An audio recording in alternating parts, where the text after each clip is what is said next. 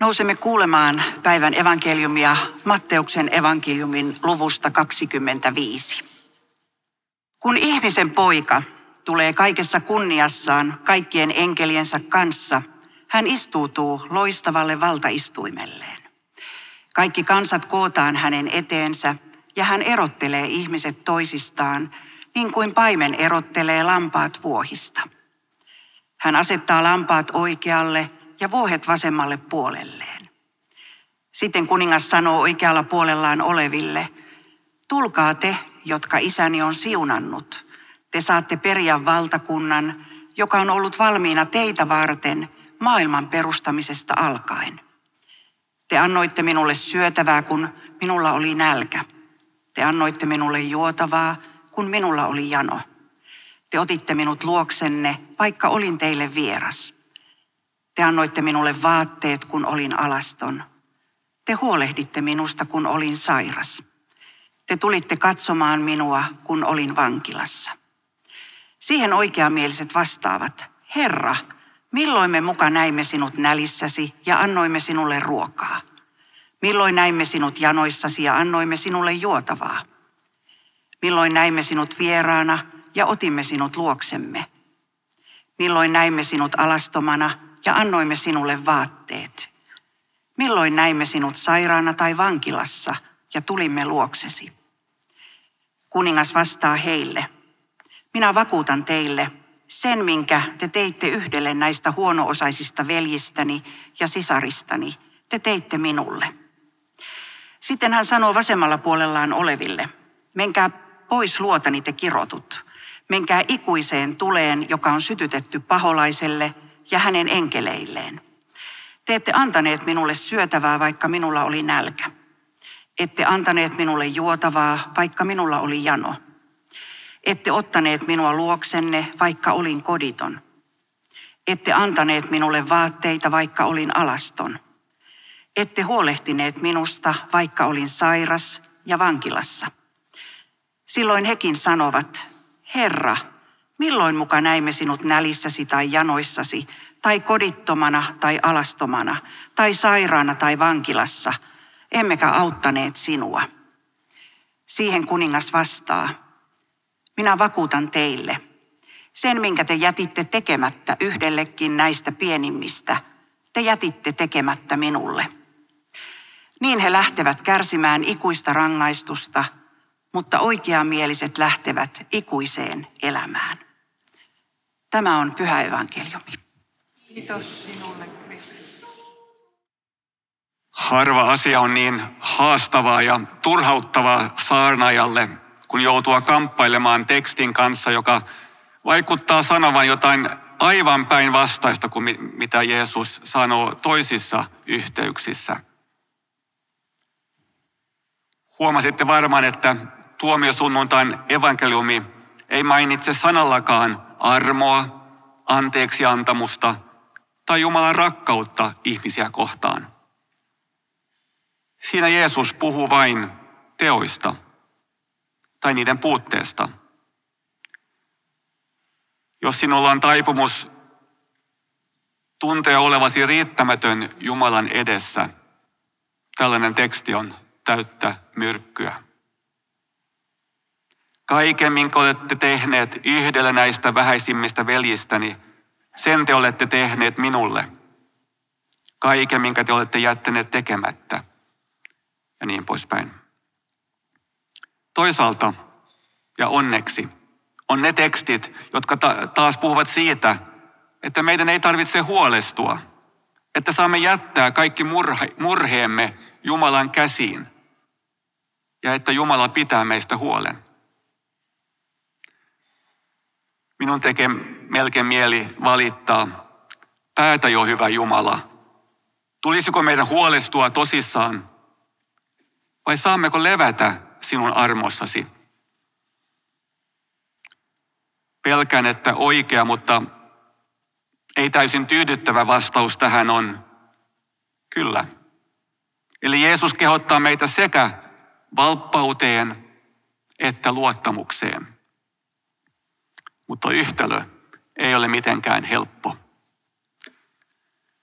Osmo Tiililä, oman aikansa legendaarinen ja kiistelty dogmatiikan professori täällä Helsingissä, on lausunut, kirkko on olemassa sen tähden, että täällä kuollaan. Ja hän lisää tuomiosunnuntain hengen mukaisesti, kirkko on olemassa sen tähden, että Jumala saattaa jokaisen ihmisen kuoleman jälkeen tuomiolle. Tai toisin sanoen, kirkko on tarpeen, koska me ihmiset olemme puutteellisia, syntisiäkin. Kirkko on tarpeen, koska ihminen on rajallinen ja kuolevainen olento. Emme elä ikuisesti täällä maan päällä. Ja maapallomme aika on sekin rajattu. Tämä tietoisuus herättää voimakasta eksistentiaalista huolta. Mikä on kaiken tarkoitus, jos sairaus, kärsimys ja kuolema kuitenkin vievät pidemmän korren?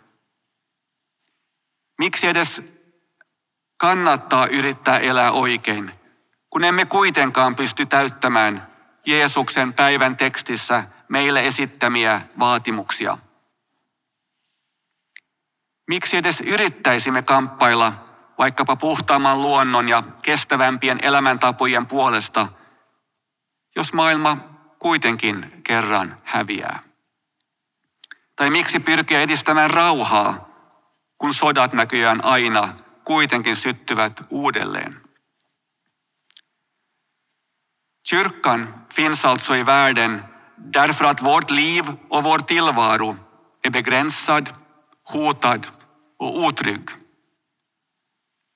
Men av samma orsak kom också Jesus till världen. Vi behöver få höra att vi mitt i all denna begränsning och ändlighet är älskade, sedda och bekräftade. Vi behöver få höra att även om vi inte har framtiden i vår hand så ligger den och vår värld i Guds händer.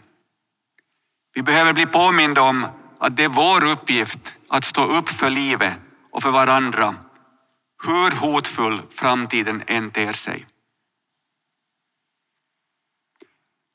Haluaisin siksi lisätä Osmo Tillän kirkkokäsitykseen toisen näkökulman.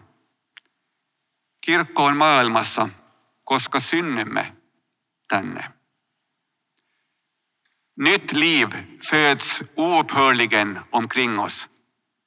Då tänker jag inte bara på nya människobarn, utan på hur hela skapelsen är fylld av liv. Och dessutom kan vi människor skapa nytt också på otaliga andra sätt än genom att bli föräldrar. Vi får vara del av detta sjudande, härliga, överflödande liv. Vi får ta emot varje dag som en gåva och vi får försöka dela livets goda med varandra. Och vi behöver få rikta vår tacksamhet mot livets ursprung och upprätthållare. Kort sagt mot Gud, som vi gör också ikväll. Kyrkan behövs i världen, inte bara för att dela och uttrycka sorgen, utan också för att dela glädjen och nåden. Mutta syntymä ei kerro vain jostakin uudesta ja toivoa tuovasta. Syntymähän todistaa myöskin elämän epäoikeudenmukaisuuksista. Sillä minkälaisen alun saamme elämällämme, on hyvin kauaskantoisia vaikutuksia siihen, minkälaisissa olosuhteissa saamme elää. Se, missä synnymme ja missä olosuhteissa kasvamme, tuntuu olevan pelkän sattuman tulos. Emme pysty valitsemaan vanhempiamme, emmekä nimeämme, äidinkieltämme, synnyinpaikkamme, kaikki asioita, jotka osaltaan tekevät meistä juuri meidät. Nämä epäoikeudenmukaisesti ja epätasa-arvoisesti jaetut resurssit näkyvät myös monella muulla tavalla – Toiset saavat elää turvassa ja yltäkylläisyydessä. Toiset kärsivät nälänhädästä, sodasta tai sorrosta. Toiset saavat pitkän terveen elämän. Toiset kohtaavat sairauksia ja kärsimystä. Toiset saavat iloita elämänkumppanista, lapsista ja perheestä, kun taas toiset eivät löydä kaipaamansa läheistä yhteyttä toisiin ihmisiin. Kaiken tämän keskellä me elämme. Och här har jag redan glidit över i det som jag ser som kyrkans tredje existensberättigande. Kyrkan finns i världen, inte bara för att vi är dödliga, inte bara för att vi föds hit till världen till en både underbar och orättvis tillvaro. Kyrkan finns här därför allt att, för att vi lever här och nu. Kirkko on siis maailmassa ei siksi, ei vain siksi, että kuolemme, eikä vain siksi, että synnymme tähän ihanaan, mutta usein niin epäoikeudenmukaiseen maailmaan.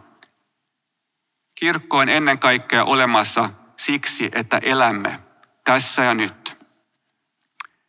Hebrealaiskirjeessä sanotaan, rohkaiskaa toinen toistanne joka päivä, niin kauan kuin tuo sana tänä päivänä on voimassa. Tai sama ruotsiksi. Uppmuntra varandra varje dag, så länge man kan säga idag. Rohkaiskaa toinen toistanne tänä päivänä. Tämä on kirkon keskeisimpiä tehtäviä, mutta myös meidän tehtävämme yksittäisinä kristittyinä ja ihmisinä. Rohkaista, tukea, auttaa, jottei kukaan lannistuisi ja lohduttaa toisiamme, kun elämä tuntuu raskalta ja vaikealta.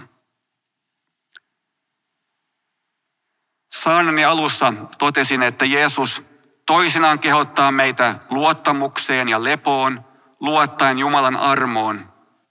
Toisinaan hän taas korostaa, kuinka olennaista on, että osoitamme toisillemme huolenpitoa ja rakkautta. Luulen, että hebrealaiskirjeen mainitsema rohkaisu pitää sisällään nämä molemmat asenteet, luottamuksen ja valppauden. Rohkaisuhan ei perustu siihen, että suljemme silmämme ongelmilta, vaikeuksilta tai epäoikeudenmukaisuuksilta. Päinvastoin, rohkaisu perustuu siihen, että huomioimme maailman sellaisena kuin se on, antamatta periksi. Saamme levätä uskossa, mutta meidän tulee olla valppaita rakkaudessa. Vi får alltså vila i tron. Men vi ska försöka vara lyhörda och vaksamma i kärleken. Meidän tulee olla herkkäkuuloisia kanssaihmisillemme ja ympäristölle, jotta voisimme vastata toisten tarpeisiin ja osoittaa huolenpitoa, niin kuin Jumala tekee meille. Vi är kallade att älska så som Gud visar sin omsorg och kärlek till oss. Kirkko on maailmassa, koska Jumala ei kylläkään ole kaukana yhdestäkään meistä. Hänessä me elämme, liikumme ja olemme.